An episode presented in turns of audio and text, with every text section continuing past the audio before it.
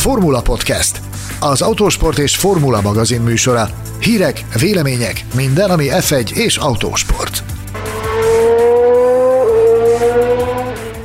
Fontosabb-e a karbonsemlegesség, mint a Forma 1-es részvétel? Avagy mi történik a Honda Forma 1-es távozása előtt és után a szágódó cirkuszban?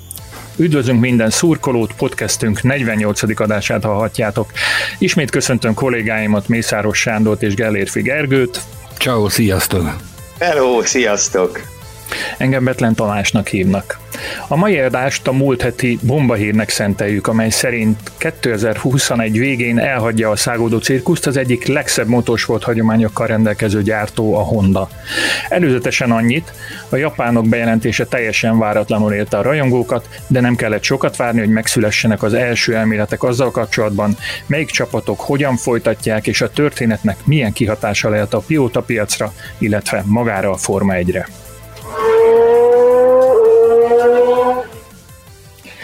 Megbeszéltük, hogy az én első élményemmel, első hondás élményemmel kezdjük, ami nem a Forma 1-hez kötődik, hanem egy személyautóhoz, ugyanis az történt, hogy amikor saját lábra álltam, és eljött az ideje, hogy megvásároljam az első saját kocsit, akkor, akkor egy, egy Dacia 1410 családi autó után egy Honda Accordra esett a választás, amit aztán később követett még egy Honda Prelude is. Mindezt csak azért mondom, és azért dicsekszem ezzel, hogy nem vagyok teljesen érintetlen a, a Honda érzéssel, a Honda hagyományjal és a Honda szenvedéllyel kapcsolatban. Most akkor gyorsan visszakérdezek a fiúktól, hogy nekik hogyha a Forma 1-től elvonatkoztatunk, akkor, akkor így a Hondával kapcsolatban mik az érzéseik? Volt-e Hondátok egyáltalán, mint nekem? Nem, nem, nem. Ez sajnos kimaradt az életemből egyelőre. Én márkahű vagyok, és nem a Hondához. Nekem a Honda elsősorban, mivel a motorokat meg különösebben nem szeretem, ezért számomra Honda az, az mindenki a motorsportot jelenti, ott viszont, ott viszont nagyon-nagyon nagy dolgokat. Nekem sem volt Hondám, én is márka hű vagyok, de én is egy koncern, én inkább egy koncernhez vagyok hű. Nem volt soha Hondám, viszont nem érdek élményem és örömöm származott, amit a Hondának köszönhetek, és a Honda motorsportbeli szerepvállalásának. Hogy nem vagytok ezzel egyébként egyedül, mármint hogy, hogy nagyon komoly érzelmek és, és emlékek, meg, meg élmények gyűlnek össze bennetek. Engem legutóbb egy Balatonfüredi parkolóőr talált meg azzal, hogy eltekint a, a büntetésen, amit rám kellene kiszabni, hogyha megígérem, hogy rövid úton elhagyom a, a jelenlegi márkámat, és, és visszaszállok egy Hondával, szóval Azt nagyon hittük, nagy... hogy a jelenlegi szakmádat hagyod el, hogy ezt szabta feltételül. Ezt kell nagyon, nagy, nagyon nagy rajongótábora van ennek ennek a márkának oda szeretnék kiukadni.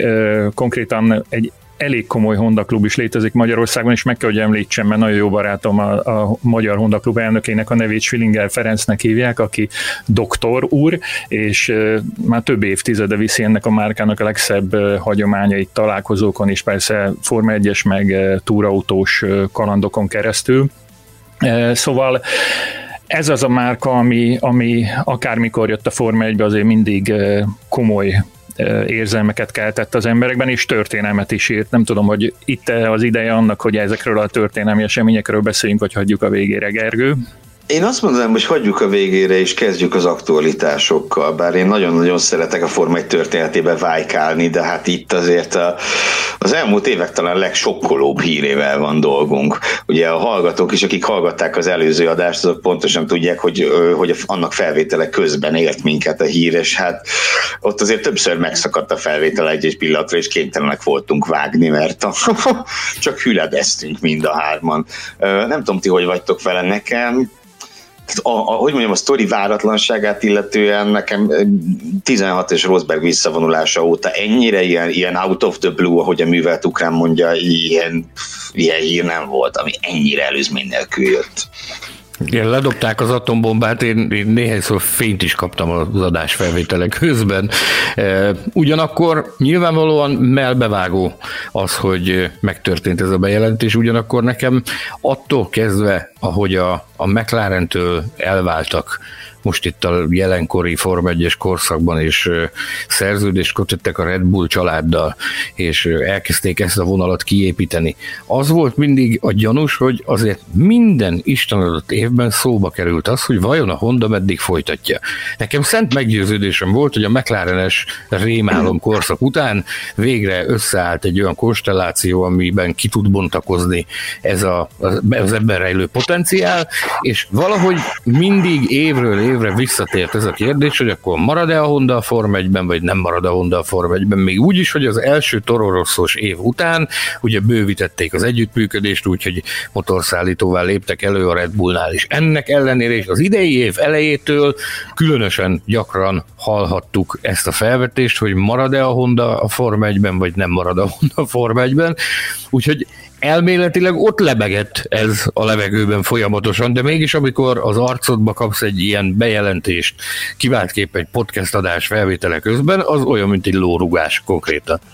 Nézzétek, a sportszakmai szempontokat nézzük, akkor, akkor ez, ez teljesen érthetetlen. És nyilván majd kitérünk az egyéb szempontokra, biztos, hogy az egyéb szempontokat kell vizsgálni, vizsgálni mert hát igen, a, ahogy mondtad, Sanyi, itt, itt most összeállt valami, a, a mclaren időszak tényleg katasztrófa volt, és ezt tudom, szóba is hoztam valamikor, de van egy ilyen adás ötletem, hogy a tíz legnagyobbat bukó F1-es projekt, és nekem nagyon-nagyon erős jelöltem az első helyre az a McLaren Honda együttműködés, és azok után ugye gyakorlatilag a motorok erős a tök utolsó helyről messze gyalázatos módon tök utolsó helyről második pozícióig följöttek, azt hiszem ebben nagyjából kiegyezhetünk.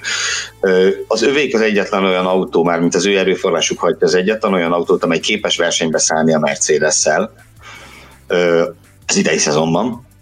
És ugye emellett a turbo, azt sem mutat rosszul, hogy a turbokorszak kezdete óta az egyetlen motorgyártó, amely egynél több csapattal ünnepelhetett futamgyőzelmet nyilván darabszámban kicsit, há, kicsit szóval nagyon elmaradnak a Mercedes mögött, de, de ugye ez is egy tény, hogy van két csapatuk, és futamot nyertek csak az idei évben is mind a kettővel. Úgyhogy sportszakmailag ez a döntés, ez teljesen érthetetlen, és nyilván nem ez van a hátterében. Valamelyikőtök felolvasná, vagy visszakeresni, hogy az indoklás szövege pontosan mi volt, hogy ők miért is szeretnék elhagyni a Forma 1 mert hogy meglehetősen furcsa gondolatok, vagyis olyan gondolatok születtek meg abban az indoklásban, amelyek nem teljesen logikusak bizonyos szempontból. Hát ugye, a, én most felolvasni nem fogom neked, mert nincs előttem. De, de ugye a lényege mi volt? Az, hogy ők a jövőbe akarnak fektetni, hogy 2050-re karbonsemlegesek akarnak lenni, és hogy, és hogy az egész vállalati profilt ehhez a nagy célhoz igazítják. Uh, és hogy ez téged zavarba hozott, azt teljesen megértem, mert ugye a, nem. És hogy a, mér, a, a Forma 1-es mérnökeiket is ennek a nemes ügynek a szolgálatába kívánják állítani. Igen, hogyha most ezt, ezt így base value vesszük, hogy azt vesszük, hogy itt most tényleg, amit az indoklásba leírtak, az a kilépés oka így, ahogy van. Mert ugye tudjuk, hogy ez soha nem így van nagyjából. Tehát tegyük fel, hát azzal ugye gyakorlatilag az egész Forma 1 úgy beárazzák, ahogy van. Tehát egy, egy, egy innovatívnak gondolt, jövőbe mutató hibrid technológiát csúcs, szuper, hiper, talán túlságosan is hiper, szuper hibrid technológiát használó sorozatot ott hagynak azért, mert ők, ők a jövőbe akarnak fektetni. És utána mi történt, ugye tegyük hozzá gyorsan. Ennek az ügynek az utóélete az, ami, ami igazán érdekes, ugye nem is tudom, 24 órával később, pedig dobtak egy újabb atombombát, amikor bejelentették azt, hogy a, a 2022-től szintén hibrid technológiákat alkalmazó indikárral 10 évre motorszállítói szerződést hosszabbítanak a Chevrolet-val, a Chevrolet-val együtt. Tehát mi ebben a logika? Tehát az egyik helyen fityiszt mutatsz, és azt mondod, hogy mi a, a jövőbeli technológiáknak akarjuk szentelni az erőforrásainkat és a tudásunk legjavát, majd 24 órával később dobod a másik golyszlit, amiben, amiben azt tudatod, hogy egyébként ugyanezen az irányon fogunk haladni tovább, csak egy teljesen másik szériában. Nyilvánvaló ugye azt tudjuk, hogy teljesen más tőről fakad a Hondának az indikáros szerepvállalása, mint a Form 1 szerepvállalás. Ugye azt egy amerikai fejlesztő központ csinálja, az Amerika, a Honda amerikai leányvállalatának az égisze alatt, míg a Form 1 magát a gyár csinálja, de teljesen nyilvánvaló, hogy ilyen döntést nem hozhatnak az amerikaiak a, a japán vezetőség jóváhagyása nélkül. Tehát akkor beszéltük is a Gergővel egy, egy, egy késő éjszakai cset során, hogy, hogy teljesen az rajzolódik ki, hogy egyszerre született meg a döntés. Tehát összeült a board, döntöttek arról, hogy forma egy kaput, és hogy akkor az indikárban pedig mehetnek tovább. Ugye az indikár azt a technológiát, amit a Forma 1-ben alkalmaznak, némiképpen, hát leegyszerűsítve, de mindenképpen azon az irányon tovább haladva tudják majd hasznosítani az Egyesült Államokban. Abban a versenyszériában, ahol, ahol lesznek bajnoki esélyeik, jóval kevesebb pénzért. Punktum. Ez volt a döntés, és e ott, ott szerintem óriási ostobaságot követtek el, bár ki vagyok én, hogy ilyet mondjak a, a vezetőségre, de szerintem az indoklást, az, az, vagy az indoklás rossz, vagy az időzítés a rossz. Tehát az, hogy indokolsz egy ilyet, majd 24 órával később bejelentett, hogy ugyanezen az irányvonalon haladsz tovább, az szerintem egy kicsit bizarr. Isten ments, hogy a mm, távozásra szólítsa fel ezzel a lendülettel a Hondát a MotoGP-ből, de ugye ott is tudtam, ma még robbanó motorokkal közlekednek, és semmi hasonló bejelentésnek egyelőre nyoma sincsen. Illetve és a fő kérdés, amit... szerepelnek, tegyük hozzá, hogy ott e... aztán ugye a baromi sokszoros világbajnak istáló valami elképesztő teljesítmény nyújt idén, negatíve. És ami kérdés nem én teszek föl, hanem a Formula Podcast csoportnak a, a tagjai többen is felvetették, hogy, hogy akkor miért nem a Formula E-ben szerepel a Honda, hogyha, hogyha ennyire fontos neki ez a jövőben mutató, nagyon, nagyon, nagyon távoli, de, de valószínűleg nagyon hatékony cél. Szóval vannak itt bőven kérdések. Erről válaszolni? Erről jó kérdés. Erről beszélünk. Hát egyrészt ugye ezt forszíroztuk az imént, hogy, hogy nehezen értelmezhető ez a dolog, más ez azt, megmut, azt is nagyon jól megmutatja, hogy mennyire képbe vannak a Formula Podcast csoport drága tagjai, akik a szívünk csücskei. Nézzétek, én azt gondolom, hogy tehát nyilván Honda nincs motorsport nélkül, vagy nem nagyon tudom elképzelni, és valószínűleg nekik sem ez a tervük, ahogy a, ez az indikár hosszabbítás mutatja. Amit zárójelbe teszem hozzá, én egyébként nagyon örülök neki, tehát tök jó, hogy ott maradnak, csak ugye, ugye, ugye zavaros az egész, ahogy ezt beszéltük, de, de hála az égnek, hogy ott legalább maradnak. A, Mm, szóval, szóval biztos van valami a fejükben. Én az, mert azt gondolom, hogy egy globális motorsport programnak, vagy maradjunk akkor így, hogy autósport programnak egy indikár viszont kevés. E, Amerikában baromi jó, de egy, egy globális programnak kevés. Mi jöhet szóba? Formula E úgy tűnik, hogy nem. Ami szóba jöhet, és biztos vagyok benne, hogy erről majd sokat fogunk hallani, az a, az a hosszú távú versenyzés, ahol ugye már, most nem a hiperkárokra gondolok, bár az, az is egy szép dolog lenne, ahol ugye teljesen szabad a motorszabály, tehát olyan motor csinálsz, amilyet nem szégyelsz, csak, csak teljesítménykorlátozás lesz, valami kellően magasan megszabva, és ugye össze is csaphatnának a Toyotával, de emellett a hosszú távú versenyzésben ugye azt beszélik, hogy, hogy közelegnek a hidrogéncellás autók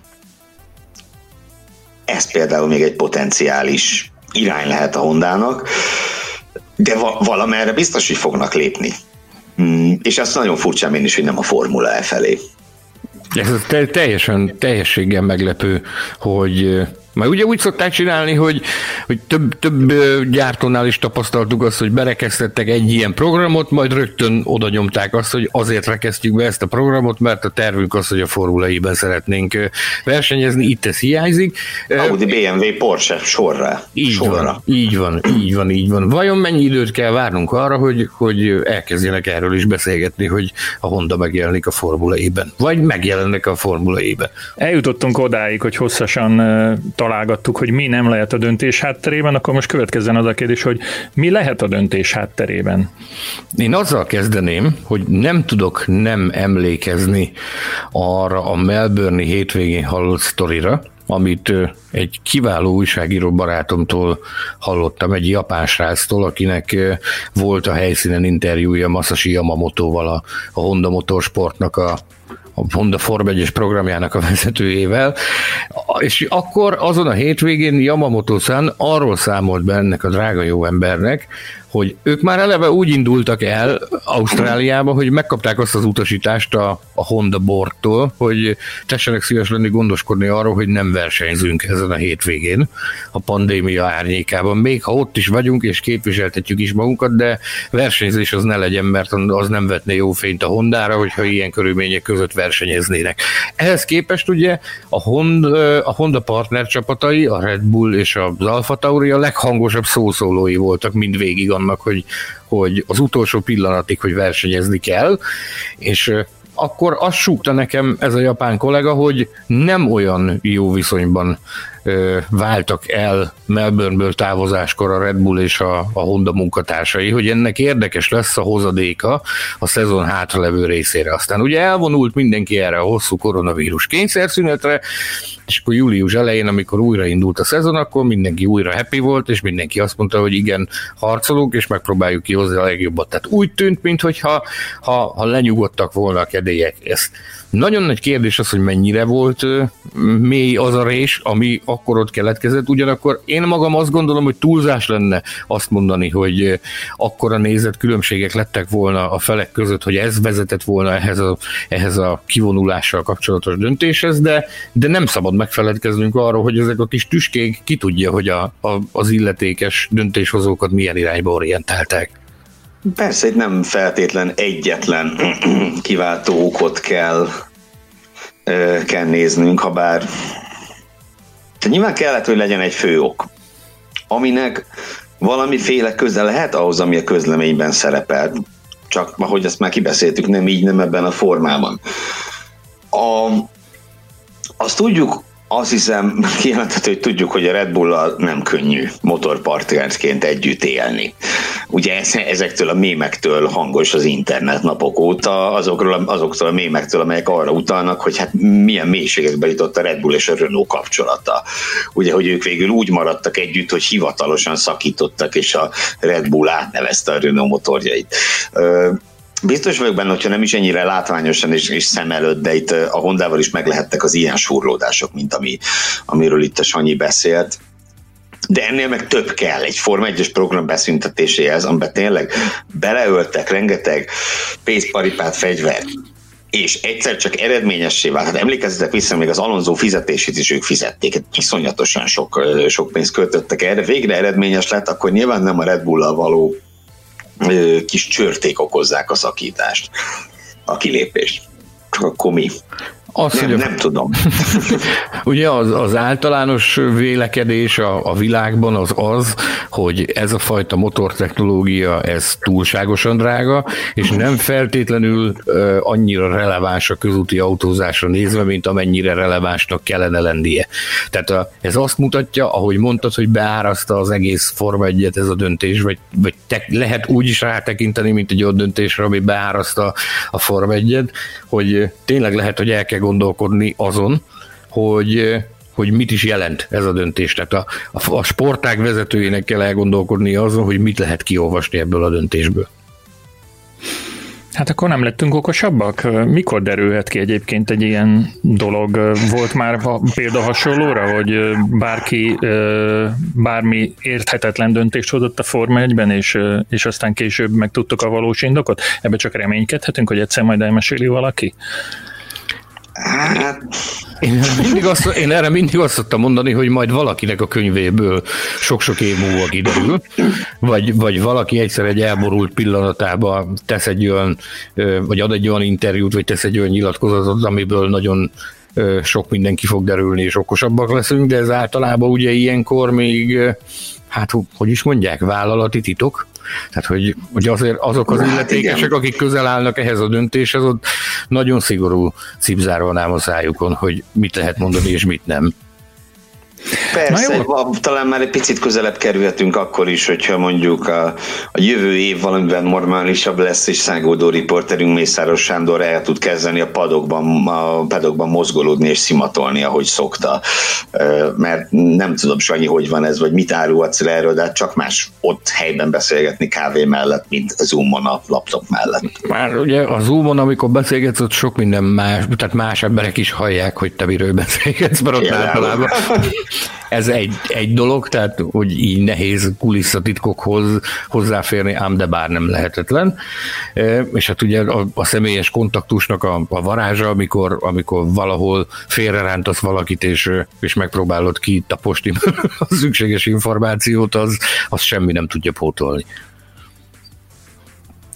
Akkor ezt a kérdést ezt tegyük el a jövőnek, és ugorjunk a következő kérdésre, hogy mi lesz a Red Bull-al, illetve a Toro Rosso-val a Honda nélkül. Na, Erről mit lehet hallani? Azt hiszem, hogy ez az a kérdés, amiről, amiről most fogunk egy darabig beszélni, és ez az, amiről tudunk is.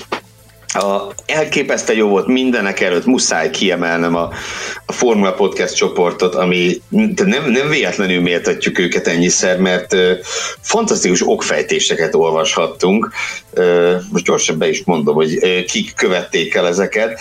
Egyrészt uh, Hegedűs Csaba, állandó olvasók uh, kommentelünk, írt egy ilyen akadémiai székfoglaló hosszúságú elemzést a helyzetről, és ugyanezt követte Kovács Dávid is, nagyon köszönjük nekik gondolatébresztő dolgokat írtak.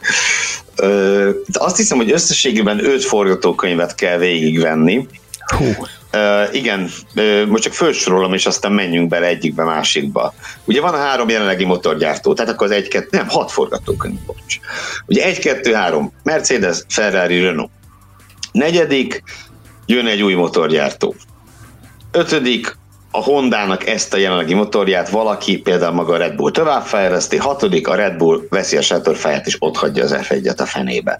Remélem a hatodikról nem kell sokat beszélnünk, Sanyi, ugye te is így látod. Hát ezt ugye ki is nyilvánították, tehát a, a, a szakítással kapcsolatos sajtóközleményben deklarálták is, hogy keresik a megoldást, és hogy elkötelezettek a Forma 1 folytatás mellett. Kérdezhetem akkor az elsőt, hogy Red Bull Mercedes, ez ilyen kicsit ilyen idegenül hangzik nekem. Hát igen. amit, én, amit én alapon kilőnék, megmondom őszintén, az a Ferrari.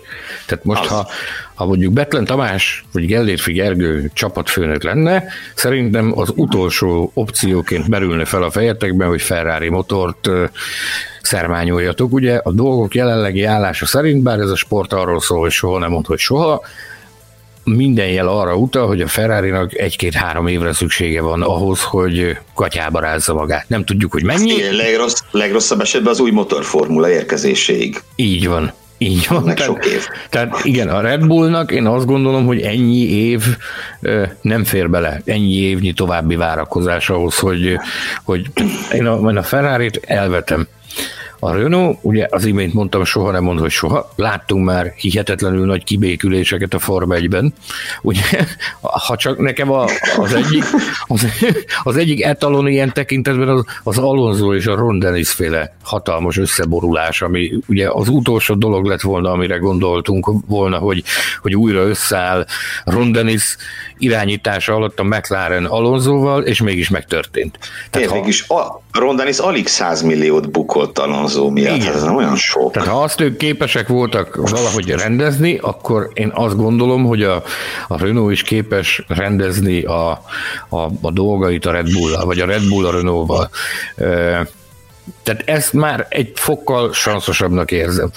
Ugye a Mercedes az egy óriási kérdés. Ha a dolgok jelenlegi állását nézzük, a Mercedes gyári csapatánál szerintem az utolsó lehetőség, ami felmerül, az az, hogy elkezdjenek kígyót melengetni a kemlükön, és adjanak a saját csodálatos motorjukból annak a csapatnak, akinek a, a legnagyobb, legnagyobb rivális. A legnagyobb rivális, akinek a legnagyobb esélye van arra, hogy egy nap kibillentheti őket a komfortzónájukból.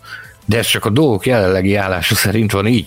Ugyanis most ezt megint csak egy picike csepegtetés, meg, meg kulisszatitok, tehát én, én egyre több forrásból hallom azt, hogy arra bizony nagyon jó esély lehet, hogy az az Ineos nevű formáció ez megvásárolja a Mercedes gyári csapatát, a Mercedes pedig motorszállítóként marad jelen a, a Forma 1 körforgásában. Na most akkor, hogyha az Ineos megy tovább mint nem gyári csapat Mercedes motorokkal, akkor onnantól fogva a Mercedes miért ne keresne egy kis pénzt azzal, hogy adnak motorokat a Red Bullnak?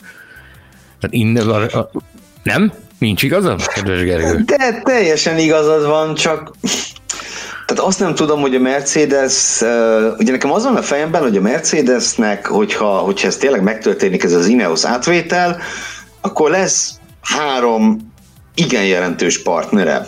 Ott lesz az Ineos, ami mégiscsak a volt gyári csapatuk, biztos, új, Brackley és a Brackley fiúk, stb. Tehát nem, nem fogják őket így így azonnal elfelejteni. Ott lesz az Aston Martin, meg ott lesz a Williams, ami hát ugye jelenleg nagyon hitvány módon teljesít, de egy borzasztó erős brand. Ott lesz a McLaren. Jó, és McLaren, bocs, na így, tehát négy. Ez, ez négy barom erős partner. Most akkor hova kell egy Red Bull még nekik?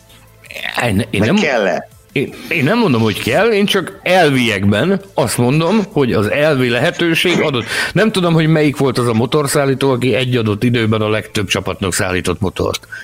Fel tudod hát elapozni? Hő, hőskorban, a, a, amikor mindenki Cosworth ment kivéve a ferrari Igen. Igen. Tehát, De hát az új időkben is azért Hát az új időkben is, mit tudom, Cosworth motoros autó volt egyszerre, hogy négy volt a mezőnyben, ezt most csak így emlékezetből. Én pusztán, Persze, elvi akadálya nincs. Pusztán a gondolatmenettel arra akartam rávilágítani, hogy adott esetben változhatnak annyit a körülmények, hogy mert nagyon sok olyan véleményt hallottam, olvastam, ahol kapásból elvetették azt, hogy Mercedes motor kerülhet a Red Bullba. Nyilvánvalóan a dolgok jelenlegi állása szerint ez, ez így igaz, hogy ez, ez ha most nézzük, akkor nem valószínű, viszont ha ez az Ineos átvétel ez megtörténik, amit hangsúlyozom, Eddie Jordan kijelentése óta, meg a májusban kapott információk óta az utóbbi napokban egyre több helyről hallunk, fontos helyekről, hogy ez valóban megtörténhet, akkor változhat annyit a helyzet, hogy akár azt is lehet mondani, hogy elviekben miért ne. És akkor most megyünk tovább a többi forgatókönyvre. Menjünk oda, hogy marad a Honda Forma 1-es motorja a Red Bullnál, és vagy házon belül, vagy egy nagyon, nagyon, nagyon, nagyon alkalmas és profi műhelyre bízzák ennek a motornak a fejlesztését, és, és nem tudom milyen nevet adnak neki, de, de ezzel folytatják. Racing és akkor lesz Red Bull Racing, számos lehetőség van. Nem, mert figyeljetek, ezt, ezt megint csak azt mondom, hogy kizárni nem, nem lehet. Ugye ezzel kapcsolatban sem, se megerősítését, száfolatot nem hallottunk, Ö, tehát itt azért találgatni lehet, de, de ez nem, nem lenne egy egyedi dolog. Itt most akkor történészkedjünk csak egy kicsit az elmúlt évtizedekben. Ugye ott volt egyszer a Renault, az a Renault, amely 95-6-7-ben három, zsinórban három konstruktőri bajnoki címet nyert, előbb a Benettonnal, aztán a Williams-el kiszálltak, és ugye az ő motorjaikat ö, mindenféle neveken, ugye a Mechachrome nevű cég vitte tovább, ö, meg Supertech és, és Playlife neveken ö, került a Williamsekbe és a, és a Benettonokba, ö, tehát hogy, hogy volt ilyen. A, az Eros ugyanezt csinálta a, a Yamaha motorjaival, mondjuk abban sok köszönet nem volt. De ugye volt olyan év, amikor a két ö, olyan csapat volt a Forma 1-ben, amelyik magának szállít, gyártotta a motort, a Ferrari és az Eros. Tehát ne, ez ne, nem egy ördögtől való gondolat, számomra inkább azt tűnik ördögtől való gondolatnak, hogy egy hosszú évek izzadságos, izzadságszagú munkájával végre jól kifejlesztett konstrukciót kihajítsanak a kukába. Mert ugye ez egy olyan erőforrás, amit máshol nem tudsz használni. Tehát ez, ez kaput. Ugye még itt kalkulálnunk kell azzal a nem elhanyagolható tényel is, hogy Hacsigó úr, remélem jól mondom a nevét, a Honda vezérigazgató, elnök, vezér, elnök vezérigazgatójának, Takahiro Hachigo az a neve neki. Igen. Azt is azt is megerősítette a bejelentés kapcsán, hogy, hogy a Honda attól függetlenül, hogy ez a döntés megszületett, ők folytatják a fejlesztéseket, és 2021-re vadonatúj erőforrással próbálnak egy utolsó támadást indítani a világbajnoki cím megszerzése érdekében.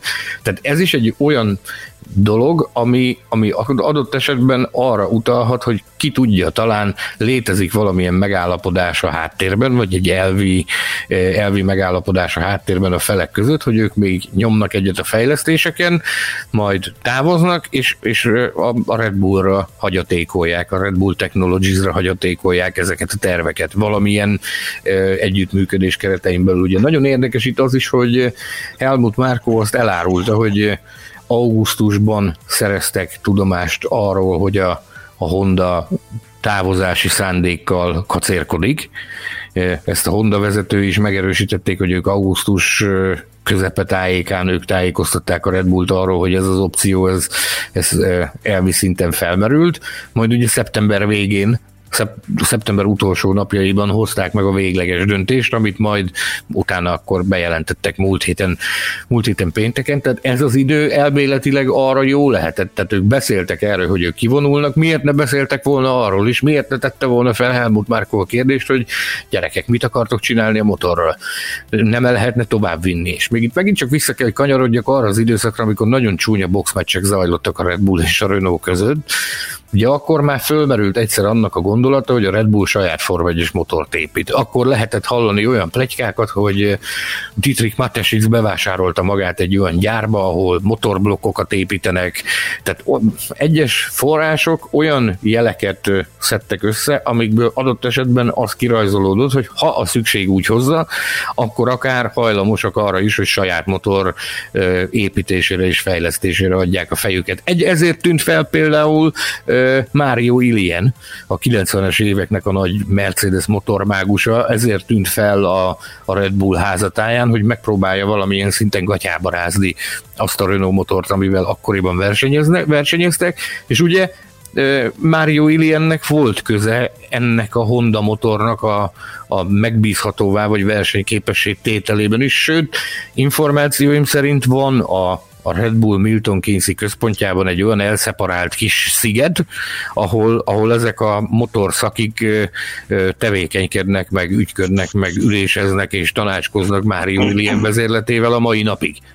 Tehát elméletileg akár az is adott lehet, hogy, hogy ha azt mondják, hogy átveszünk tőletek a terveket, és akkor mi összerántjuk azt, amink van, és akkor megpróbáljuk ezt, ezt továbbvinni. Vagy az is egy érdekesség, hogy nincs olyan messze a Red Bull gyárától a, a, a Hondának az európai bázisa. Tehát kvázi, hogyha azt meglépnék, hogy átveszik a, a, a Honda Racing-től a, az Európai Motorközpontot, akkor akár azt is mondhatnák, hogy kvázi egy fedél alatt vannak, mert tényleg egy kőhajintásra van egymástól a, a Red Bullnak a, a bázisa és a Hondának a bázisa. Büszkélkedtek is ezzel az elmúlt években, hogy egészen más így dolgozni, hogy ennyire közel vannak egymáshoz. Míg mondjuk a Renault esetében ugye Viri Chatillonnal Franciaországgal kellett folyamatosan kommunikálniuk. Miért ne lehetne egy olyan forgatókönyv, hogy Didi Matasic azt mondja, hogy akkor kinyitom a csíkzsebet, előveszem a csekkfüzetet, és akkor írok egy szép számot arra, és akkor ti japán fiúk mentek, és akkor mi ezt a Mario, Mario Ilien vezérletével ezt átveszük ezt a központot. Miért ne? Ha nem tudom, valamiért számomra, bár nyilván ehhez sok mindennek össze kell állni, a szándéknak, pénznek, stb. Bár az a kettő legfontosabb, de valahogy mégis a lehetséges forgatókönyvek közül számomra ez tűnik a leg, legplauzibilisebbnek. Tehát, hogy a, ugye fölvetettem még az persze, hogy egy új motorpartner, na de, Na de, ugye az a semmiből nem fog jönni. Tehát ebbe a motorformulába az, az úgy nem fog jönni, főleg, hogy már tudjuk, hogy ez a motorformula ki lesz vezetve.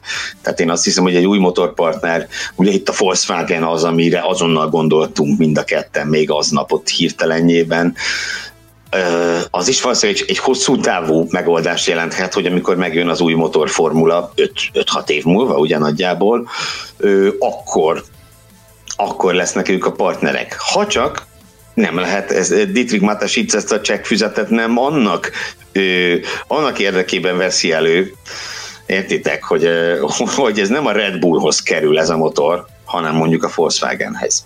Tehát ugye nyilván ez is egy, ez is egy olyan dolog, ami ami, ami fölmerülhet, hogy egy, hogy a, egy későbbi F1-es beszállását most nevezhetjük Audinak, Porsche-nek, majdnem mindegy is minek nevezzük, azt készíti elő, hogy egy, egy már meglévő motorblokkon dolgoznak, kísérleteznek. Amit, amit tudunk, és ezt a Formula Podcast csoport tagjai is több ízben jelezték, hogy ugye ezeken a, a jelenlegi szabályrendszerrel és motorszabályrendszerrel kapcsolatos egyeztetéseken a Volkswagen volt az egyik legaktívabb. Ők, ők folyamatosan ott settenkedtek a háttérben, és, és egy, részt vettek az egyeztetésekben, meg ennek az irányvonalnak a kialakításában. Más kérdés az, hogy ebből nem lett semmi. Ugye tudjuk, hogy a dízel botrány volt az, ami megakadályozta azt, hogy, hogy a Volkswagen beszálljon a Forma 1-be, és ugye már akkor is a Red Bull volt a, a kiszemelt potenciális partner. Tehát, hogyha érkeznek, akkor a Red Bull oldalán szállnak be a Forma 1-be lehet, hogy ott is úgy vannak vele, hogy leporolták a, ezt a kezdeményezést. Kiváltképp most, hogy egy, egy olyan ember került a, a FOM, vagy kerül majd a FOM vezérigazgatói tisztségébe, Stefano Domenicali, aki történetesen a Volkswagen koncern kötelékéből a Lamborghini éléről érkezik a Form egy vezetői székébe. Lehet, hogy hoz magával egy motorszállítót? Ki tudja. Ki tudja. Ez nagy belépő lenne. Van-e, van-e más plegyka, pusmorgás másféle ö, autógyárakról, csak a ugye Volkswagen csoportot említettétek eddig, az utóbbi években jött-e bármiféle információ arról, hogy más is készülne a Forma 1-be? Pont ez a baj, hogy nem érkeztek ilyenjet. Ugye az Aston Martin jön, abban a bizonyos formában, ahogy jön, azt azért teljes autógyári támadásnak azt azért nehéz lenne titulálni. Én azt gondolom, hogy ez bátran kijelenthetjük. Igen, bocs, inkább Stroll jön, aki összevásárolta a csapatot is, Aston Martin is, azt összerakta. Ez egy ké- ké- kézműves Aston Martin lesz, maradjunk, Igen. maradjunk annyiba, hogy szerintem ez egy kézműves Aston Martin lesz. És pont ez a probléma, hogy, hogy azért a régebbi időkben azért időről időre például a Volkswagen az mindig az volt, ami ezt talomba hozzányúlhattál, mert ott, ott időről időre mindig beszéltek arról, hogy igen, talán jövünk, igen, vannak elképzelések, majd meglátjuk, de annak idején lehetett hallani például a Hyundai érdeklődéséről is a Forma 1 kapcsolatban. Tehát mindig voltak nevek, de most egy ideje már ezek teljesen megszűnt szűntek, tehát nincsenek ilyen plegykák, hogy autógyárak akarnák rárugni az ajtót a Forma 1 és pont ez az aggasztó, hogy abból a, abból a négyből, ami volt eddig, hogy a Mercedes, a Renault, a Ferrari és a Honda, hogy abból is az egyik azt mondja, hogy kalap kabát, szevasztok. Ez, ez az aggasztó ebben a szituban. Akkor mi annak az esélye, hogy az utolsó pont valósul, meg az utolsó feltételezett programpont, tehát hogy a Red Bull kiszáll? Nem hiszem, nem hiszem. Tehát azért itt ugye a legrosszabb forgatókönyvek között is van két olyan, amivel, amivel átmenetileg el lehet vegetálni. Tehát, hogyha egyrészt ugye elvileg, nem elvileg, hanem hát gyakorlatilag a szabályok, ugye a Renault kötelezik arra, hogy motort adjon a Red Bullnak. Magyarul nem maradnak motor nélkül, sőt, még arra a gyalázatos Ferrari motorra se kényszerülnek rá, hiszen a Renault-nak jövőre már nem lesz partnere, és ugye ezt a Sanyi le is ellenőrizte, hogy ez még mindig így van-e, de igen, még mindig így van, hogy ha egy csapat motorszállító nélkül marad, akkor egy kötött áron ráadásul az a gyártó, akinek a legkevesebb partnere van, köteles neki eladni motort. Tehát ugye itt a legrosszabb forgatókönyv az nagyjából az, hogy, hogy, hogy Renault, vagy hogyha azt nagyon nem akarják, akkor benyelik a békát és berakják a Ferrari-t. A Ferrari szerintem ezzel biztos, hogy nem tiltakozna, tehát jelen pillanatban ők szerintem csak jól járnak minél több autóban muzsikál, az a, az a gépcsoda, az nekik annál jobb. Tehát én a, a kiszállást nem, nem látom egy, egy valós forgatókönyvnek, szerencsére. Olyan elképesztő investíciót hajtott végre a Dietrich Mateschitz és népi zenekar a, a, a Form 1 beszállás óta, tehát mióta megvásárolták az első csapatot, ugye a Jaguar megvásárlásával jött létre a, a Red Bull Racing, hogy én azt gondolom, hogyha most visszatekintünk, meg most értékeljük a helyzetet, szerintem túlzás nélkül ki lehet jelenteni, hogy eljutottunk már arra a szintre, hogy a Forma 1 sem lenne az igazi a Red Bull nélkül, meg a Red Bull sem lenne az igazi a Forma 1 nélkül. Ezek valahogy ennyi idő alatt ez a két brand, ez, ez én nekem az az, érzés, nekem az, az érzésem, hogy, hogy teljesen össze, összekovácsolódott. És, és, és, és, és, és, és elég rég itt vannak. Figyelj, kettő év múlva, bocs csak szavűzé, szabad ne fed, kettő év múlva ott fogunk tartani, hogy a Forma 1 történetének egy negyedében ott volt a Red Bull. Bizony, az már sok. Bizony. Bizony. Az sok. Bizony. Én azt gondolom, hogy ugye nagy díjuk is van nekik, van ez a sokszor emlegetett pilóta nevelő programjuk, amiről még fogunk beszélni, junior szériákban is nagyon sok felé érintettek. Ugyanakkor én nem látom azt, hogy ezt a fajta felhajtást, ezt a fajta attrakciót mivel tudná helyettesíteni a Red Bull a saját portfóliójában töménytelen más motorsport széria van, meg rengeteg más sport van a világon, meg ugye tudjuk, hogy ők bármiből képesek szenzáció, szenzációt csinálni, de... Gulácsi, Vili Orbán, Szoboszlai, ne felejtsük őket. igen, igen, igen, igen, igen. Vagy például a Felix Baumgartner jutott eszembe, amikor megcsinálták ezt a, a világűrből való kiúrást. Azt is a, a semmiből igen. csinálták. És... A második leghíresebb Baumgartner. Így van, így van, így van. És az egész világ beszélt róla. Tehát ők tudják, hogy hogy kell szenzációt csinálni, de én nem látom azt, hogy mivel tudnák tartósan helyettesíteni a Form 1 Ez egy dolog. A másik pedig ott itt arról szeretnék megemlékezni, hogy ki lenne az, aki örülne ennek, meg ki az, aki talán felemelte a telefont, és azt mondta, hogy hagyjátok a francba az egészet. Na, kire gondolok, kedves Gergő? Bernie Ecclestonra. Bizony. Bizony. Ugye, a jó Börninek ugye nagy veszőparipája ez, hogy szeretne valahogy revansot venni a, a Liberty médián. Ugye az időről időre látjuk azt, hogy verbális hadjáratot folytat ellenük, üti, vágja, csépeli őket, ahol csak éri. És már erről hallottunk ebben a bizonyos Renault motorkrízis idején, akkor voltak olyan plegykák a pedokban, hogy Eccleston azzal ar, tehát ar, arra próbálja terelgetni Dietrich Matesicet, hogy hagyd a francba az egészet. Semmi értelme nincs, mert úgyse fogtok nyerni nagyon nehéz lesz nyerni, akárkivel is álltak össze, így ebben a formában nagyon nehéz lesz nyerni, hagyd a francba az ezt, ezt hangsúlyozom, én nem hallottam a saját fülemmel, de viszont nagyon sok plegykát hallottunk erről a pedokban, hogy, hogy Ecclestonnak talán az lenne a legjobb, meg azt tenne a legjobb a májának, hogyha esetleg a Matesic azt mondaná, hogy akkor viszek magammal kettő darab csapatot, viszek magammal egy nagy díjat, plusz, renge, itt lehet. plusz rengeteg junior csapatot, hogy mekkora érvágás lett volna az a Libertynek, hogyha elveszítik a korona egyik gyémántjának számító Red Bull familiát a Form 1-es mezőnyből. Nem tudom, hogy éppen uh, Bernie Eccleston mit csinál, de, de ha őt megkérdezém Matasic, lehet, hogy érdekes uh, iránymutatást fog kapni a kapcsolatban, hogy mit kellene csinálni. Reméljük, hogy azért nem fogja meghallgatni, és továbbra is arra fog törekedni, hogy a Form 1-ben maradjon, és minél hosszabb távon biztosítsa a csapatainak a jövőjét. Hogy mi minden történhet még ezt követően a Forma 1 ezt egy szünet után fogjátok meghallgatni.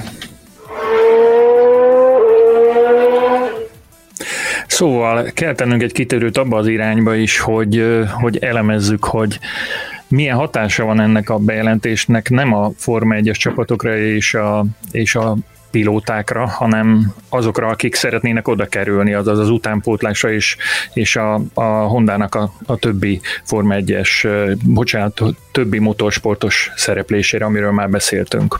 Na most ezt én lecsapom azonnal, és, és visszautalok arra, amit Gergő mondott néhány adással ezelőtt, amikor Nobuharu Matsushita fogta a kalapját, és váratlanul távozott az F2-ből. Ja, akkor a, a Gergő fölvetette, hogy vajon-e ez nem-e annak az előszele, hogy ő már tudja, hogy megszületett az a döntés, hogy a Honda nem őt fogja a Forma 1 fölfelé propagálni. Na most ezt azóta tovább rágtuk ezt a, ezt a csontot egy picit, és mire jutottunk, kedves Gergő? Hát, hogy mi van, hogy ő azt fülelte meg, hogy a Honda nem őt, hanem senkit se fog már a Forma 1 fele propagálni. Um, lehet, hogy épp a tokiói főhadiszálláson járt, és egy szinttel alatta volt a Bornnak, mint Sergio, mint Sergio Perez, amikor megtudta, hogy a Lawrence Stroll kiadta az utasítást Fettel szerződtetésére. Tehát most már az is egészen más megvilágításba került, ugye arról még most sem tudjuk pontosan, hogy, hogy miért távozott olyan drasztikus hirtelenséggel Bacosita, aki egyébként ugye rangidős a, a Honda által patronált tehetségek között, én magam többször is láttam, hogy a, a Honda motorsportos legfelső vezetőivel parolázott. Miért ne lehetett volna az, hogy, hogy ő már kapott egy tutit, és azt mondta, hogy jó, akkor akkor ez abszolút, ennyi volt. Abszolút lehet. Ugye az tény, hogy rangidős volt, ahogy mondtad, de a legnagyobb esélyes ugye viszont nem ő volt, hanem Yuki Tsunoda, aki, hú, na, szóval én nagyon szomorú vagyok, mert én azt gond, attól tartok inkább így mondom, hogy az ő 1 esélyei ezzel lefőttek. Ne legyen igazam. Tényleg nagyon szeretném, hogy ne legyen igazam. Ö, egyrészt azért, mert láthattuk, idén is láthatjuk, de tavaly is láthattuk már Cunodán, hogy nagyon rendben van a srác, és azért ugye nagyon rég volt japán versenyző a Forma 1-ben. Sőt, ha azt vesszük, ugye a 10, ki több mint 12, 12 és fél éve, hogy az isteni Takuma Sato távozott, és azóta volt egy darab Kamui Kobayashink. Jó, meg volt pár futam szakon Yamamoto, de azt nem baj, ha nem számolom, ugye. Ö, szóval, hogy tényleg, tehát hát nincs japán versenyző már nagyon régóta, Kobayashi is 14 végén távozott. Ö, de hát azóta meg legalább japán motorszállító volt. Most ugye, ha az se lesz, akkor, akkor a Forma 1 és japán kapcsolata, ami hosszú évtizedekre, 60-as évekig nyúlik vissza, az egy darab japán nagydíjra redukálódik, úgyhogy se csapat, se motorszállító, se pilóta, se semmi, azt szerintem nagyon-nagyon nem jó. A Cunoda esetében én arról nem vagyok meggyőződve, hogy ugye nem ő az egyetlen potenciális jelöltje a Red Bullnak, hogyha ők új embert akarnak.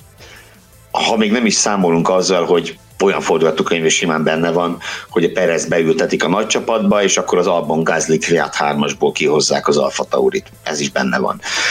De hogyha hoznak embert, akkor se Cunoda az egyetlen jelölt, és Helmut Márko és Dietrich Matesic hogy mondjam, mentalitását és, és mintázatait ismerve, hát ők azért kicsit ilyen bosszúálló típusnak tűnnek, nem? Tehát, hogy miután a Honda azt mondta nekik, hogy szevasz, akkor én nem nagyon hiszem, hogy ők egy Honda párt fogott versenyzőt ennek ellenére beültetnének. Markó különösen bosszúálló. Ajaj. róla, róla mindig azt halljuk, hogy ugye azoktól a versenyzőktől, akik már kiszabadultak az ő vonzás körzetéből, hogy egy, egy hihetetlenül kodok és kemény ember, aki adott esetben attól sem riad vissza, hogy bosszút álljon az őt vagy a vállalatot ért sérelmekért. Egyet kell, hogy értsek azzal, hogy szerintem ezzel búcsút mondhatunk Cunoda esélyének, ha csak meg nem lépik azt, hogy, hogy arra az egy esztendőre nem tudhatjuk, hogy milyen alkú áll a háttérben. Ugye, azt szögezzük le, hogy nagyon nagy a valószínűsége annak, hogy a Red Bull vezetői is ugyanúgy értékelik a, a lehetőségeket, az opciókat, mint ahogy mi sorba vettük most azt, hogy milyen opciók vannak. Ők biztos jó pár lépéssel előrébb tartanak, mint mi. De, de én azt gondolom, hogy nagy hatással lehet a Cunoda féle jövőképre az, hogy, hogy történik-e valamiféle ilyen utólagos együttműködés a, Honda távozása után. Tehát, hogyha belemennek egy ilyenbe, hogy ők átveszik a, a, a gyárlétesítményt, ami Milton Kingsbe van, adott esetben megkapják a tervet, tehát hogy ezt a Honda irányt viszik tovább a Honda nélkül, akkor adott esetben még az is előfordulhat, hogy az alkunak része lesz az, hogy Cunodának esélyt adnak. Az, hogy hogy ez leszáll, hogyha nem ez történik, hogy akkor, akkor szerintem finish Cunoda kaput. Ez biztos. És az is érdekes amúgy, hogy a Red Bull Junior programnak egyébként is egyre szorosabb lett Japánnal a kapcsolata. Mi, itt a Honda időszakban különösen. Ugye évek óta az ifjú tehetségeiket Japánba küldik, ahol a szuperformulában Honda motoros porzalmasan erős versenygépekkel ö, pallérozódnak. Ugye idén ebbe a, aztán a Covid közben szólt, de ugye a terv az volt, hogy a két első számú neveltjüket, Szette Kamarát és, és Yuri Vipset is elküldték Japánba. Ezt láthattuk Pierre Gasly, Gasly esetében korábban. Tehát ugye ez is egy ilyen, egy ilyen ugyanaz, mint Cunoda személye, hogy egyre szorosabb lett a kapcsolat a Red Bull és, és, és Japán és a Honda között, és hát tényleg az a jó kérdés, amit mondasz, Sanyi, hogy ezt most hirtelen vágják el, vagy, vagy olyan, olyan, olyan, olyan kint is vagyok, bent is vagyok módom. Én azt gondolom, hogy, hogy biztos, hogy megy a matek, meg biztos, hogy megy a számolgatás, és abban is biztos vagyok, hogy, hogy a létező összes lehetőséget megpróbálják. Még azt, azokat biztos, hogy vannak olyan lehetőségek is, amiről nekünk halványilag őzünk nincs, de ők Ez tudnak róla is tudnak róla és próbálkoznak. Kérdés, De láttam az... egy ilyen mémet, hogy egy igazi bika fogja hajtani a Red Bullokat. igen, igen. Lehetőség. ami, ami egy érdekes hozadéka, vagy csatolmánya volt ennek a sztorinak, az, az még számomra, amit Helmut Márkó jelentett ki. Tehát most itt tegyük fel a kérdést, kik azok, akik ezt a döntést meghozzák? Helmut Márkó magában, Helmut Márkó Dietrich Matesicel, Dietrich Matesic magában, Dietrich Matesic a tanácsadóival, bevonják-e Hornert, nem vonják-e be Hornert. És itt van az, amire szeretnék rámutatni, hogy most fordult elő először amit egyébként a pedokban már elég régen és elég sokan sejtettünk, hogy, hogy Christian Hornernek a, a státusza az egy meglehetősen érdekes státusz, ugyanis most volt először olyan, amikor Kerek Perec kijelentette Helmut Márko, hogy a stratégiai döntésekbe Christian Horner nincs beavatva. Ezért nem tudott Christian Horner arról, hogy ők már tudnak a Honda kivonulási szándékáról. Hát micsoda világ ez emberek, kérem. A csapat nincs beavatva stratégiai fontosságú döntésekbe. Hát hogy működik ez? Igen, miközben a, a fő tanácsadó, vagy talán ez ugye Márkónak a státusza, meg igen, ez a furcsa. Mert érted, amíg, azt mondom, amíg csak Matesic tudja, mint tulajdonos, akkor se feltétlen értem, miért nem mondja meg a csapatfőnöknek, de, de ott ugye ő a tulajdonos fölötte van. Igen. De valószínűleg Horner maga se gondolta volna, hogy Márkó is egyértelműen fölötte van, és úgy néz ki, hogy igen. Erről nagyon sok plegykát és spekulációt hallottunk már az évek során pedok forrásokból, hogy, hogy hogy is zajlik itt, meg mint is zajlik. Például most ezt hangsúlyozom, ez is spekuláció, plegyka, amit oda bent hallottunk.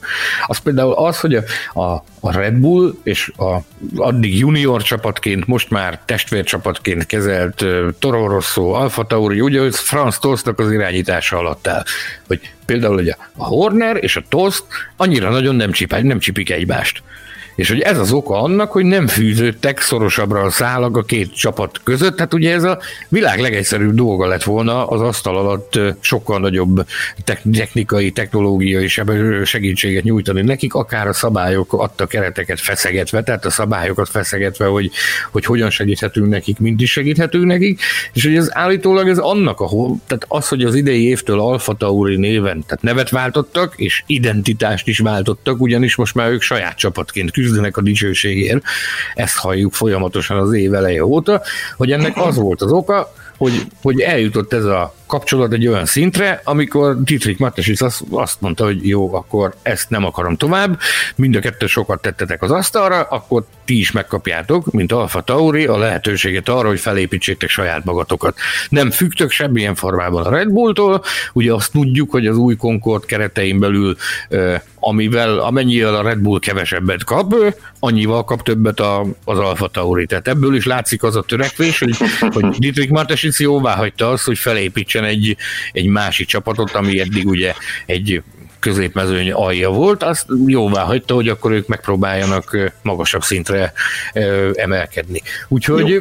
érdekes kérdések vannak a Red Bull családon belül is. Ehhez csak egyetlen egyet, aztán, aztán dobom Tamásnak tovább a labdát. Tehát ez mind szép és jó, hogy Franz Tost most majd saját csapatot épít, de ezt majd akkor hiszem el, meg akkor, akkor lesz ez igazán igaz, hogyha majd a versenyző felállásáról ő dönthet egyedül.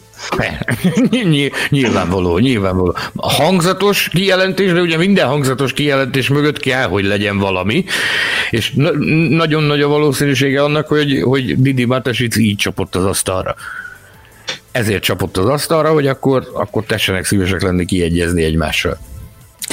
Mit szólnátok ahhoz, hogyha abból próbálnánk meg a, a Honda terveit és szándékait, hogy, hogy megvizsgáljuk az előző három kilépésüket, kiszállásukat, illetve azoknak a körülményeit, mert hogy ez már háromszor megtörtént, majd vagy a mostanival együtt négyszer?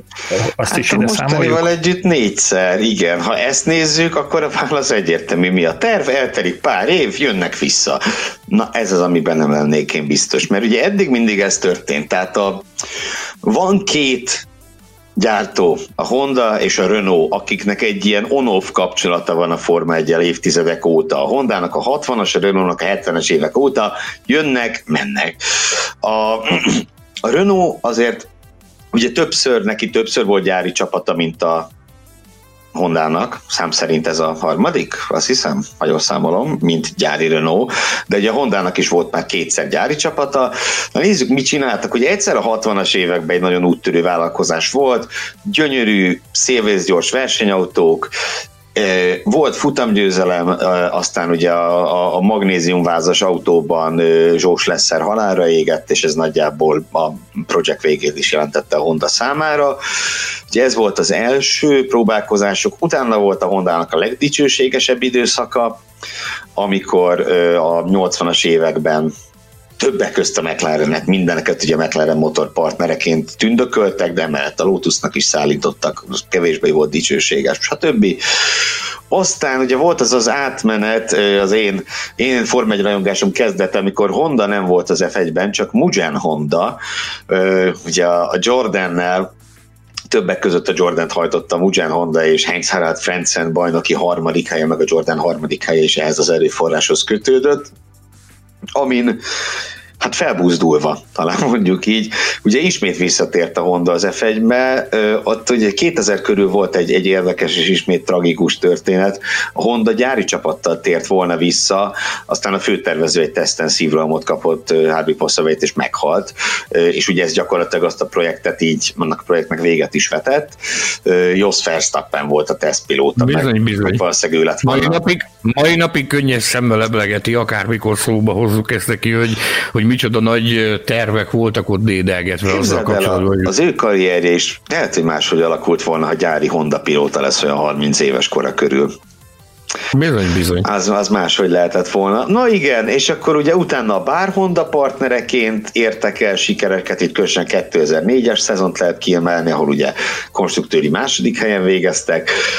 Aztán ugye megvették a bár Hondát, lett belőle egy gyári csapat három évre, azt abból lett a Brand GP, a világbajnok Brand GP Mercedes motorral. De ugye, mint Tamás fölhívtad a fölvétel előtt a, a, figyelme, a figyelmünket rá, a Honda Brand GP világbajnoki címét magáénak érzi.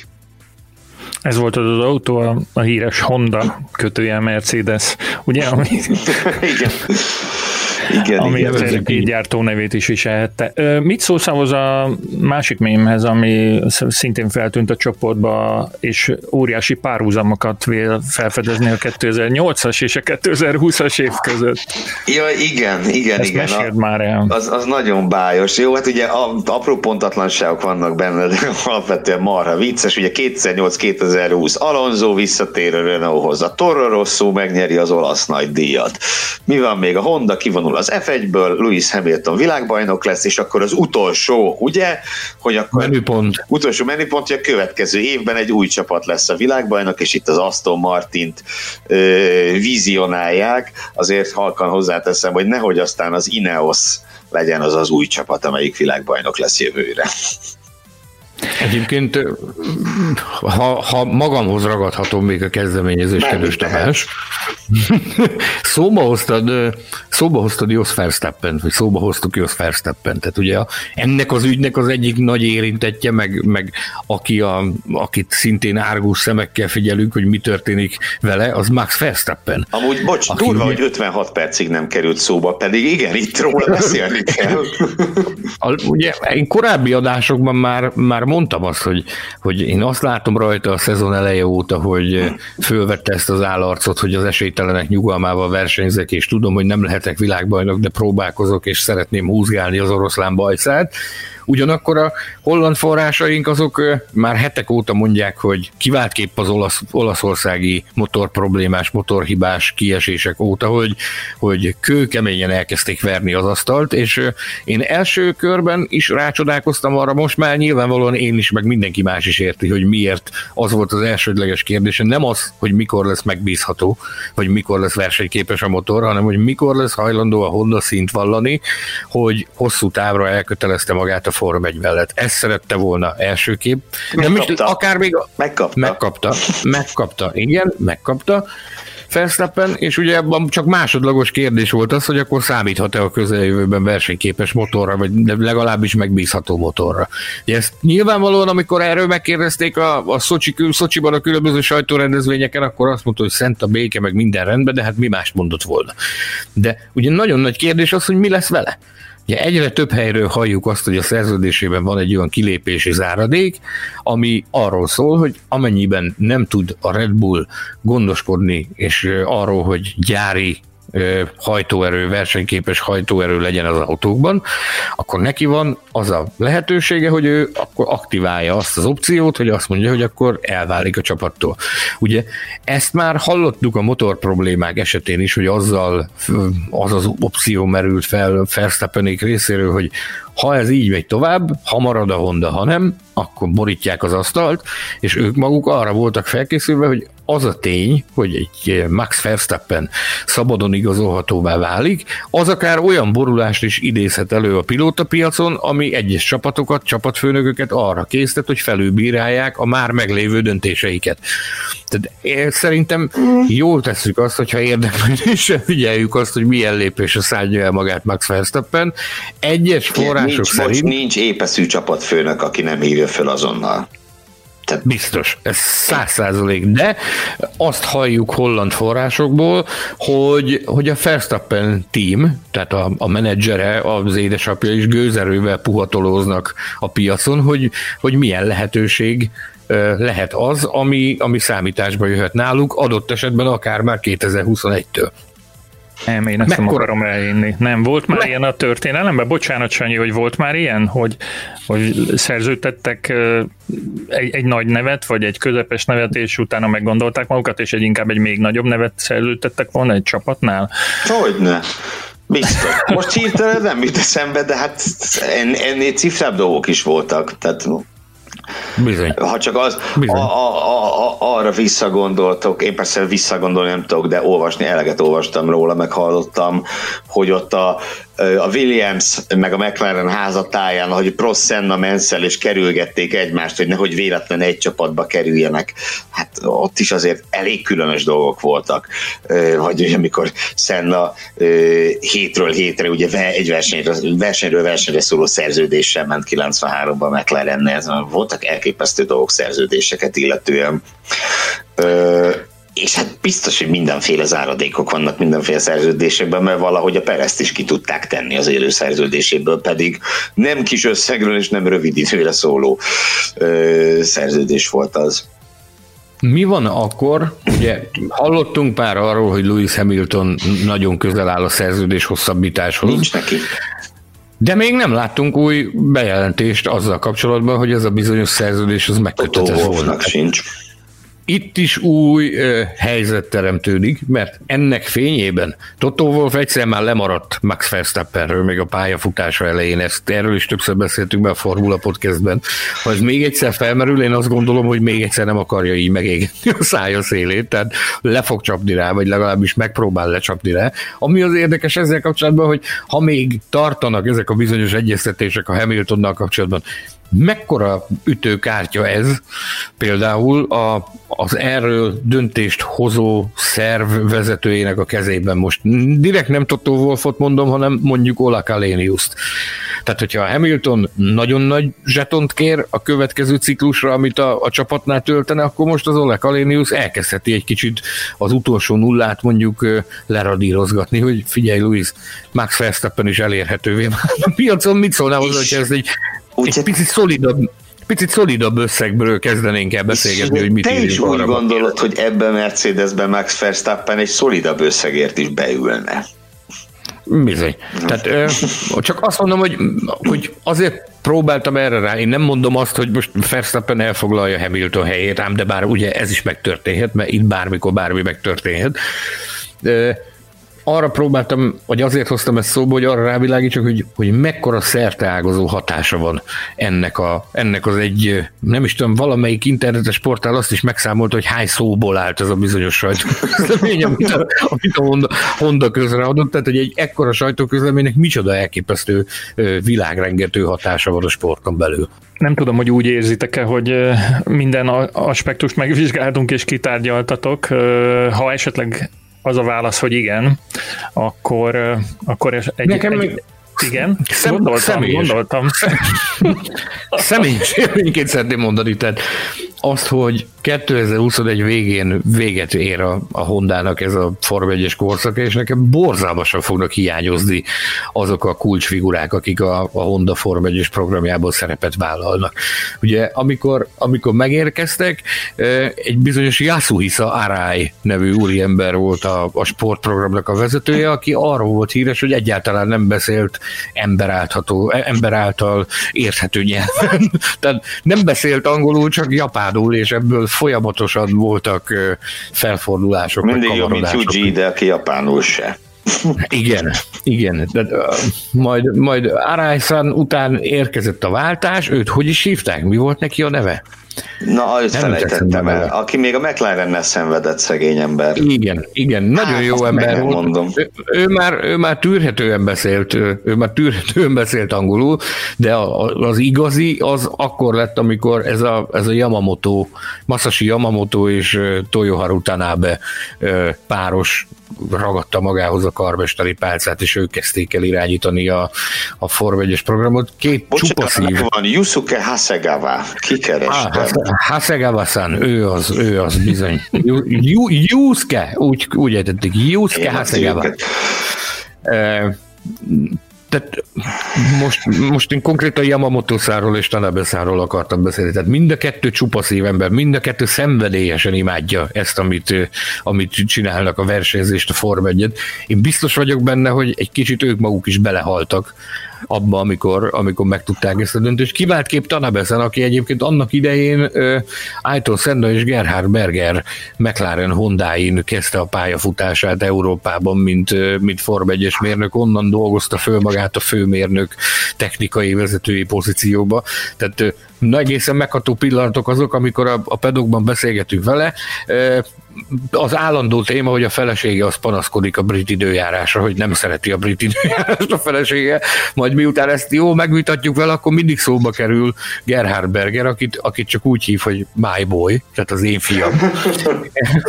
és egészen megható látni azt, amikor összefut adott esetben a Bergerrel, és tényleg mint egy apa a tékozló fiát mindig megpaskolgatja, megpofozgatja, és nekem nagyon érzelmes volt látni azt, mert tudom, hogy micsoda szenvedésem ment keresztül, meg milyen elképesztő elképesztő szégyennek voltak kitéve a hondások azokban a McLaren-es években. Tényleg a totális megszégyenülés jutott nekik részül. Az egy hihetetlenül érzelmes pillanat volt, amikor Tanabe Szent küldték fel tavaly a Red Bull ringen a, az első Red Bull Honda győzelem idején a, a konstruktőri trófeát átvenni. Tehát az az ember, én még embert olyan szinten meghatódva nem láttam, mint, mint aznap Toyoharu Tanabe. Tehát szó szerint olyan, szó szerint sírt a, az érzelmektől rögtön meghatod. De nem csak ott a pódiumon azokban a pillanatokban, hanem még aznap este is, amikor össze, összefutottunk vele, akkor tényleg azt mondta, hogy hát ez, ez az életének az egyik legnagyobb élménye volt, hogy, hogy el tudtak jutni idáig, hogy futamot nyertek, de mindenképpen szót kell csak a Honda stábjából még a legkülönlegesebb munkatársa, aki a, a Hondának a kommunikációs vezetője a Form 1-ben, akit bármilyen hihetetlen, ő Suzuki-nak hívják. Yusuke Suzuki, aki a Hondánál dolgozik, ő is egy, egy cuki pofa, tehát ő is szenvedélyesen imádja ezt az egészet úgy, ahogy van. Alkalmam nyílt monakói nagy díjak vasárnapi verseny napjának estén Indi 500-at együtt nézni Juszkével és a Honda társaság, és arra tisztán emlékszem, hogy milyen, milyen érzelmekkel, egy érzelmektől áttitatva nézték, milyen szenvedélyesen nézték például Alonzónak a, az Indianapolis-i próbálkozását, vagy, vagy Szatónak a, a 2017-es sikerét az Indi 500-on, hogy szó szerint összeborultak és sírtak, és annyira ünnepeltek. Szóval fantasztikus emberek dolgoznak a Hondánál, e, és ezt, ezt ilyen szempontból is mondom azt, hogy óriási veszteség, hogy nem lesznek, és nem maradnak tovább a Forma 1-ben. Hogyha kezdődött az egész Honda műsor, nevezzük már Honda műsornak, szinte csak őróluk beszéltünk, de nem csak róluk fogunk egyébként.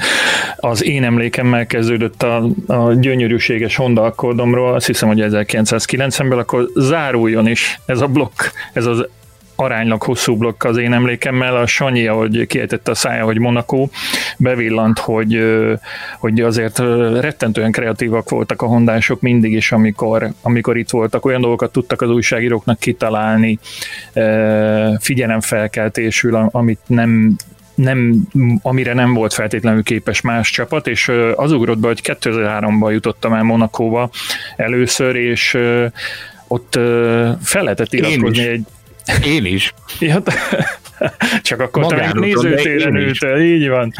És uh, akkor lehet, hogy láttál, lehet, hogy láttad azt, amiről mesélni fogok. Képzeld hogy... el, hogy a, a Jaguártól kaptam egy meghívást, az Ermitás Hotelban volt valami gyémánt, vagy kristály, vagy mi a Szent Istennek a bemutatója. Hát Azon az később kö... volt. Egy jaguáros esemény miatt utaztam, vettem a sátorfámat és utaztam el Vonakóba, és aznap estére, szombat estére volt egy meghívásom is a, a jachtjukra, és talált ki, hogy kivel találkoztam ott, Jensen, Jensen, Jensen Buttonnal, aki ugye aznap a, a, az időmérő edzésen esett egy hatalmasat, akkor át, mint az ólajtó, hogyha emlékeim nem csalnak, akkor másnap nem is indult a nagy díjon. Arra, arra hivatkozva, hogy, hogy milyen erőhatásnak volt kitéve, meg zúzódásai vannak, meg mit tudom én, ehhez képest hihetetlenül jól érezte magát a, nem a bár jaktján, hanem a, a jaguár jaktján iszogatott, és még egy, egy fotó is őrzi ezt most a, a, ezt a, a, most a Button védelmébe tegyük hozzá, hogy én erre emlékszem, és most le is csekkoltam, tehát hivatalosan lábsérülés miatt nem indult a futamon, most vedelni lehet úgy, hogy fáj a lábad, sőt, még jobban is esik, mert ugye utána már nem fáj. Nekem, nekem ez volt az első monakós... Mit látott kalandos, Tamás Monakóban? Ez az első monakós jaktos kalandom. Én természetesen nem láttam, vagy nem csak láttam, hanem éreztem, és megint az a... Hajaj. E, az az érzés, ami, ami kerülget, amikor, amikor ilyen benzingőz közelébe jutok, és, és elkap a rosszul lét. Szóval az történt, hogy fel lehetett iratkozni egy listára, a, ami arról szólt, hogy kipróbálhattuk a Hondának a, a leggyorsabb nem autóját, hanem vajon mit Monakóban, hajóját, egy speedboatot, és kivittek bennünket a, a nyílt tengerre, a kikötőn kívülre, és ott aztán elkezdték nyomatni. Azt hiszem, hogy 100 km per óra felett ment, ami, ami őszintén szóval nem élvezetet okozott, hanem írtózatos félelmet, és bevetettem a, azt a nagyszerű eszközt, amit ilyenkor szoktam, hogy becsuktam a szemem, és így egészen jól kibírtam, de mindez csak arra emlékeztet, hogy, hogy, hogy tényleg, tehát amit már az előbb említettem, a hondások mindig, mindig is kitettek magukért minden szinten, és hogyha lehet ez a végszak, akkor reméljük, hogy, hogy 2021 után is még sokszor és, és sokat látjuk őket a Forma 1-ben.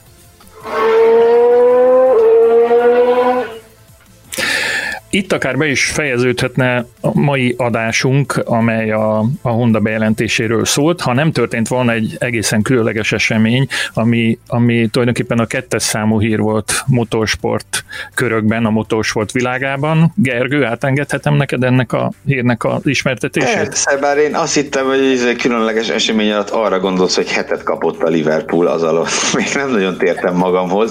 Na de viccet félretéve, ez a tény is valahogy itt a Twittert az elmúlt 24 órában, vagy talán kicsit több két téma uralta. Az egyik itt a pénteki Honda sztorinak a folyományai, a másik pedig egy 23 esztendős olasz fiatalember, egy bizonyos Luca Corberi-nek az attrakciója, aki hát egy, na nézzük, mit követett el. Egészen pontosan, ugye ő a Lonátói Gokárt világbajnoki futamon, ütközés miatt kiesett. Ugye ilyenkor azért, hogy 1000-ből 999 versenyző, aki nem teljesen hülye, az elhagyja a pályát. Ez az ember viszont fogta, leszakadt, nem is tudom mi a ütköző, vagy lökhárító, mi a szép neve ennek az eszköznek, a gokártnak az leszakadt alkatrészét, oda sétált a pálya mellé, megvárta, amíg érkezik az az ember, aki őt, az, ő, aki ellen egy ilyen vélt sérelmet követett el azzal, hogy kilökte, és megpróbálta hozzávágni. Hagy mondja bele a nevét a srácnak, szenzációs neve van neki, Paolo Ippolito. Ippolito, Ippolit alakály, de hogy... Hippolit, Hippolit Pál. Kérlek szépen, de nem, te azt hiszem, hogy végül nem is őt találta el, ugye, tehát mindegy, és ugye ez nem lett volna elég, utána a keresztés sétált a pályán, meg ilyeneket művelt, majd a leintés utána a, a, a boxban, vagy hát ott a pedokban ilyen vadállat módon, nézzétek meg a videót, aki nem látta, ez többenetes, tényleg mint egy elmebeteg nekiugrott ennek a szerencsétlennek, elkezdte gyepálni, majd, hogy megkoronázzák a dolgot, az ő édesapja, aki nem mellesleg a pályának a tulajdonosa, odaugrott, és is együtt gyepálták, és kialakult egy ilyen tömegverekedés.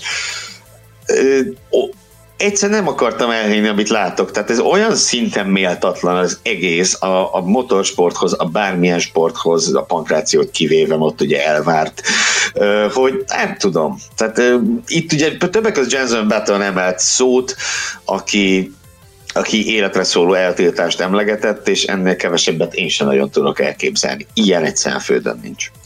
Nem olyan régen érkezett a, az információ azzal kapcsolatban, hogy megszólalt Felipe Massa is, aki a Nemzetközi Automobil Szövetségnél a, a, a gokartozásért felelős bizottságnak a vezetője tájékoztatott massza arról, hogy az FIA azonnali mindenre kiterjedő vizsgálatot rendelt el. Ő, is felháborítónak tartotta ezeket az eseményeket, tehát az itt látott eseménysort. Azt mondta, hogy ez a teljességgel elfogad, elfogadhatatlan a, a sportra nézve, és biztos, hogy mindenkit felelősségre fognak vonni, aki ebben részt vett. Tényleg amerikai focis jelenetek voltak, tehát az, ahogy a, a második atak megindult, aki a, a, a, a verekedés kezdeményező versenyző pilótának az édesapja volt állítólag, az tényleg egészen amerikai focis volt az a rohanása, hogy ő döntött borított. Egészen elképesztő, hogy ilyen megtörténhet. Tehát, a Formula Podcast is elítéli ezeket a jeleneteket, meg ezt a fajta viselkedést. Hát és egyébként ott a pálya melletti akcióból meg jó, hogy nem lett nagyobb baj. Nem tudom, valamelyik őtök emlékszik-e hat évvel ezelőtt, hogy a Tony Stewart egy ilyen sprintcar versenyen halára gázolta egy riválisát, aki hasonlóan viselkedett. Baleset után ott ugrált az autó autók között, Stuart megelütötte, és szegény srác meghalt. Tehát ezek a kokártok, tehát képen nem jön át, de hát ugye Tamás, te látod a legtöbbet élőben, hogy ezek azért úgy gyorsak, meg nehezek. Nem? Tehát egy, egy kokárt elgázol valakit, abból lehet baj. Volt is idén már kettő baleset a hazai bajnokságban is, amiről aránylag kevés szó esett, de mind a kettő szerencsés kimenetőről volt, hála Istennek. Viszont arra szeretném felhívni a figyelmet, hogy a, valahogy így belépő kategóriaként a maga a gokárt sport az, amelyikben a legnagyobb valószínűséggel előfordulhatnak hasonló esetek, ugyanis zárójában, hogy semmiképp nem szeretném a Magyar Gokárt Szövetség rossz hírét kelteni, de láttam már, láttam már hasonló hasonló eseteket, ugyanis itt vannak, itt mehetnek talán a legközelebb a, a, a, a hevesebb vérmérsékletű apukák is a, a szerelőkhöz, a konkurensekhez, az ellenfelekhez, és, és ők, ők szoktak általában elégtételt venni a, a vélt vagy valós sérelmekért, ami természetes is abból, abból a szempontból, hogy nem a 7-8 éves, vagy 10 éves, vagy 12 éves kisrácok kezdik a verekedést, hanem, hanem, hanem azok a, az apukák, akik a saját álmukat látják megvalósulni, vagy azt próbálják megvalósítani egy-egy ilyen versenyen. És akkor ne legyünk igazságtalan maradandók a rally sporttal szemben szem abból a szempontból, hogy, hogy azért egy jelentős esemény zajlott még ezen kívül is. valakit. Nem, még, még, még, én, még én mindenképpen szeretnék mondani valamit, kedves hallgatók. Tehát a Formula magazin, a formula.hu és a Formula podcast életében is vannak ilyen jelenetek, mint amik ott lejátszottak a Lonátói gokartpályát. Csak mi verbálisan vívjuk ezeket egymás, egymástól jó távol. Tehát lehet, hogy, lehet, hogy ténylegesen is kialakulnának ilyen helyzetek, hogyha össze lennék zárva valahol. Szerencsére nem vagyunk, de... De, de amikor össze vagyunk egyébként, nem tudom, emlékszel-e a, a legutóbbi egymást. csapatépítőn, a, az, igaz, hogy az utolsó előtti helyért ment Ádász küzdelem köztem és Oliván között a, a Kecskeméti Gokart pályán, de ott tényleg el tud menni az ember esze, szóval most nem magamra gondolok természetesen, hanem, hanem Hivára, ahogy, ahogy, ahogy zártam előtte a, az éveket, és gyorsabb volt természetesen, és biztos el kellett volna engednem a ö, valahol létező szabályrendszer szerint, de, de nem engedtem el, és ö, hát ott ö, ott is elég mérgesek tudtunk lenni egymásra, pedig már meglett vénemberek vagyunk legalábbis. Ezt nézzétek, még, még egy dolgot hadd mondjak, tehát itt a, azt hiszem, hogy egy, egy példastatuálásra lesz itt most szükség Felipe Massa meg a, meg, a, meg a szövetség részéről. Nyilván nem Felipe Massa részéről személyesen. Ugye az elmúlt években láthattunk jó pár ilyen, ilyen jellegű jelenetet. Ugye hát egyrészt a pályán a pályán mutatott borzalmas viselkedés, hát ugye ott volt Dan Tiktum, aki aztán persze kap, meg is kapta maga büntetését, hogy a safety car alatt előzött meg tíz autót, majd belerongyolt a riválisába direkt ott volt a Santino Ferrucci, akinek ugye a GP2, vagy nem is tudom, Formula 2-ben gurult le teljesen a gyógyszere.